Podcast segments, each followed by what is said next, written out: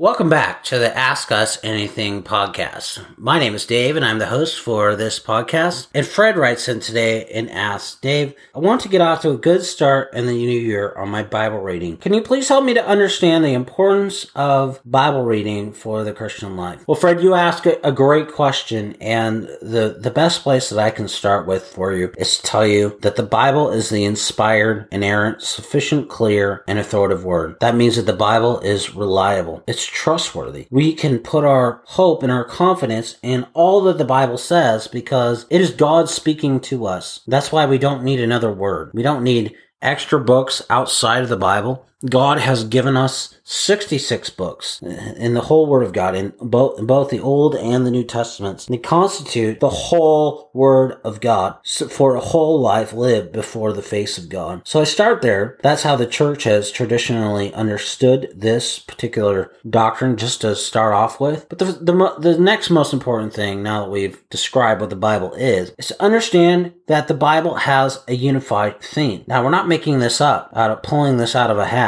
Jesus, when he's talking and giving what some consider to be the greatest sermon that he ever gave in Luke 24, he, he says that he is preaching from the law and the prophets. He is testifying about himself. All the scriptures you see have a point. They have a goal. They have a theme. They have one message, if you will. And that is the, the, um, the gospel. This began in Genesis 3.15. It finds its culmination in the return of Christ in Revelation 22. So Christ has come, Christ has died, Christ has been buried, Christ has risen again, and Christ will return. So the whole God, the whole Bible has a unified theme around the gospel. And that's, that's important to understand because as you're reading the Bible, we're not just reading a collection of stories and myths and fairy tales just to read them. We're reading them to get to know the God who has fully revealed himself in these 66 books. And these 66 books, while they have different genres, you know, story and narrative and poetry and wisdom and all that,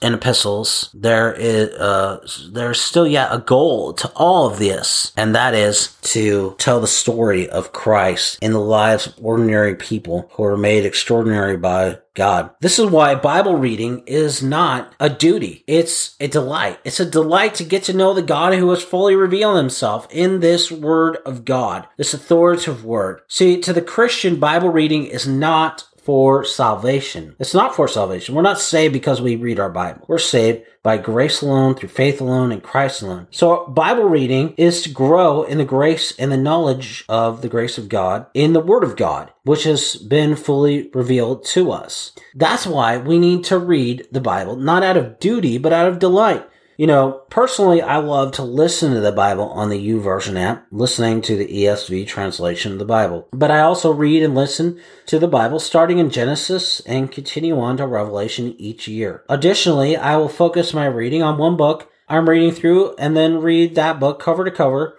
over and over, including the verses I'm teaching on. Right now, that's John. Here in March, I'm going to be doing that with First Samuel. So I read and study the book until I'm done with it over and over and over again. Um, that way I'm reading broadly, but I'm also reading specifically. Now, many people get stuck on how long they'll read the Bible. My best advice to those of you who get stuck is just to start. Start somewhere. Like with reading a book. Start, start by reading, you know, a book or the Bible, especially. Start there five to 10 minutes a day. Work up, you know, from there.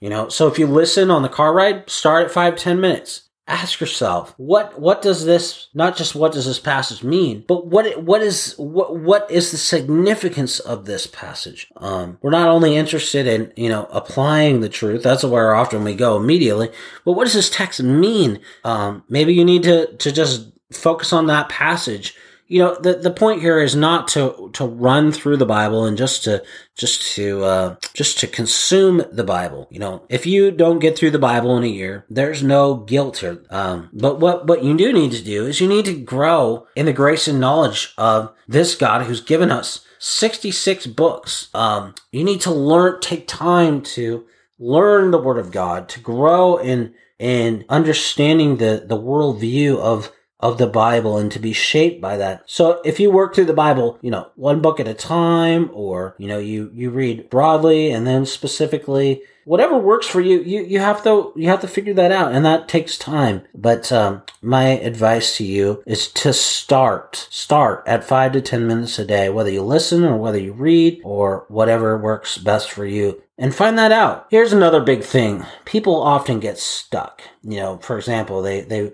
they're committed to reading the Bible. They get through Genesis, they get through Exodus, it's maybe February or March, and they're in Leviticus and they get stuck and then they stop. Now, all of scripture we've said is the inspired, inerrant, sufficient, clear, and authoritative word of God. So what I'm about to say will shock you. I'm going to go ahead and tell you to skip that book. Now, Here's why. Uh, you need to keep working your way through the Word of God. We need to, we keep, we might get stuck on Leviticus and, you know, that's understandable. But understand, if you understand a little bit of why you get stuck on Leviticus, there are a lot of laws. But Leviticus has a goal. And Leviticus teaches us about the holiness of God. He is the one who established all these laws. Now we see this in Isaiah 6. So he's um, you know, he's being called to be a prophet at this time, Isaiah is, and he is, um, realizes that he's a man of unclean lips and he needs the holiness of the Lord. Now, we learn about the holiness of God in Leviticus. You know, there's a lot to learn in Leviticus about God's holiness and, and why we need these laws and everything. But, you know, let's just say you, you just get stuck. You get stuck. And I just want to encourage you to move on to the next book of the Bible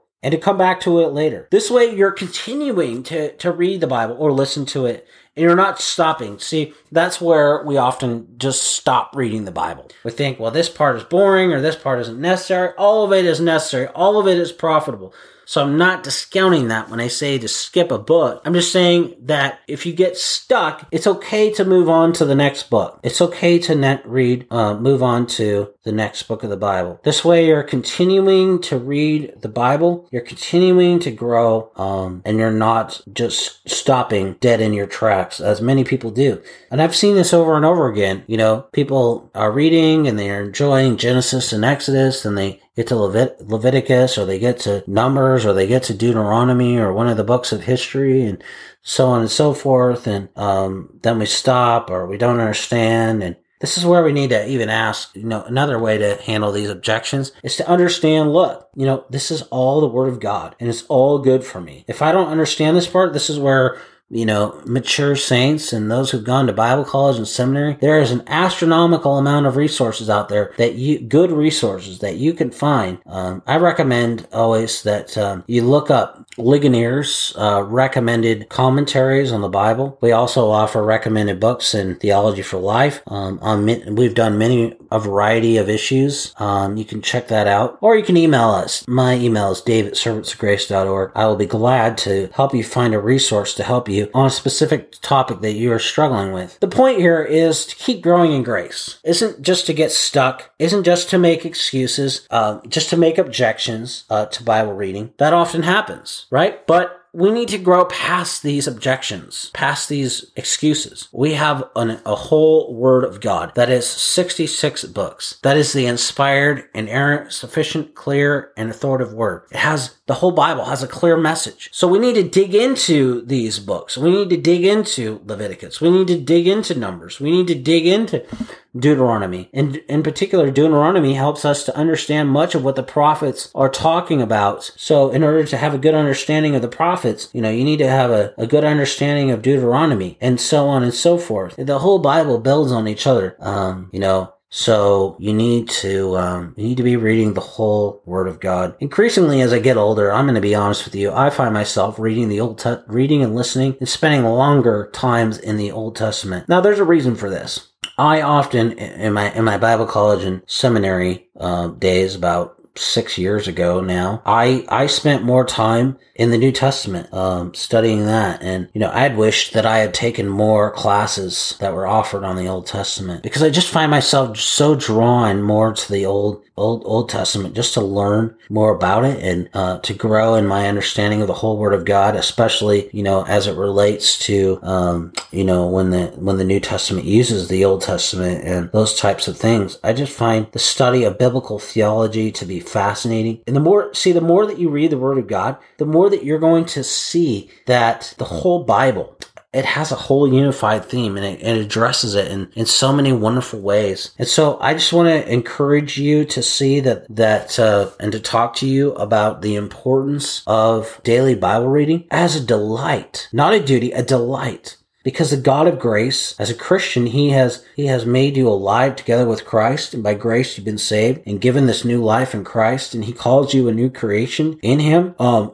and has called you to be an ambassador for Him and an agent of reconciliation to others. And how else are you going to learn about that than studying, than reading and studying and meditating on the whole entire Word of God so that you can live a whole life um, before the face of God as a Christian. So I want to thank you for listening to this episode of the Ask Us Anything podcast. And Fred, thank you so much for this great question. Um, if you enjoy this episode, feel free to send me an email, dave at servantsofgrace.org. I would love to answer your question. Um, if you've also enjoyed this episode, please consider checking out our other resources. We have lots of Bible series. We have um, a pod, another podcast where I interview authors about uh, their books and we talk about a lot of subjects. Um, we have an upcoming series on the Sermon on the Mount and other series. We have dozens of issues of Theology for Life. All of our resources on our website on audio and written form are free. I want to thank you for listening to this episode of the Ask Us Anything podcast. Until next time, may the Lord richly bless you and keep you.